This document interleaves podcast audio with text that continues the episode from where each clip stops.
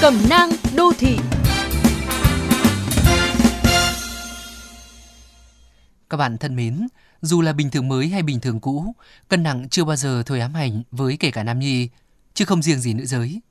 Trong thời đại còn đầy dễ định kiến về ngoại hình, nhiều người mặc định rằng phụ nữ là phải minh hạc xương mai, còn đàn ông thì phải rắn giỏi cơ bắp.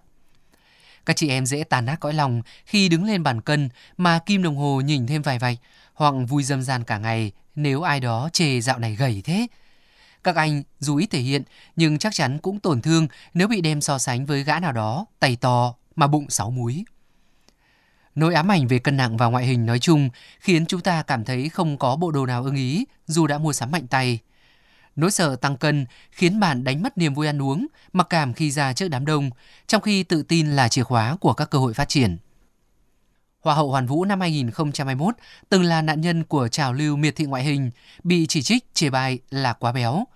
Song cô đã đáp trả một cách đầy bản lĩnh, chứng minh về việc xây dịch cân nặng không hề ảnh hưởng đến vẻ đẹp mà cô đại diện. Thậm chí chính tình yêu bản thân, yêu cơ thể của cô đang truyền cảm hứng mạnh mẽ cho bao phụ nữ khác vốn tự ti với vẻ ngoài đầy đặn của mình. BIM, chỉ số đo tỷ lệ giữa chiều cao và cân nặng, là một thông số tham khảo, không phải thước đo sức khỏe toàn diện. Vẻ đẹp của sự khỏe khoắn tự tin khác rất nhiều với những thần thái bượt bạt, vô hồn bên trong một cơ thể mang số đo hình mẫu. Có sao đâu nếu bạn mập mà không hề thấy nặng nề, bạn mảnh khảnh mà vẫn tràn đầy năng lượng.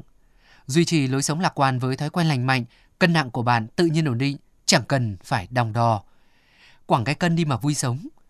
Cơ thể bạn không phải để cho ai đó bàn tán, mà là để cho bạn tự hào.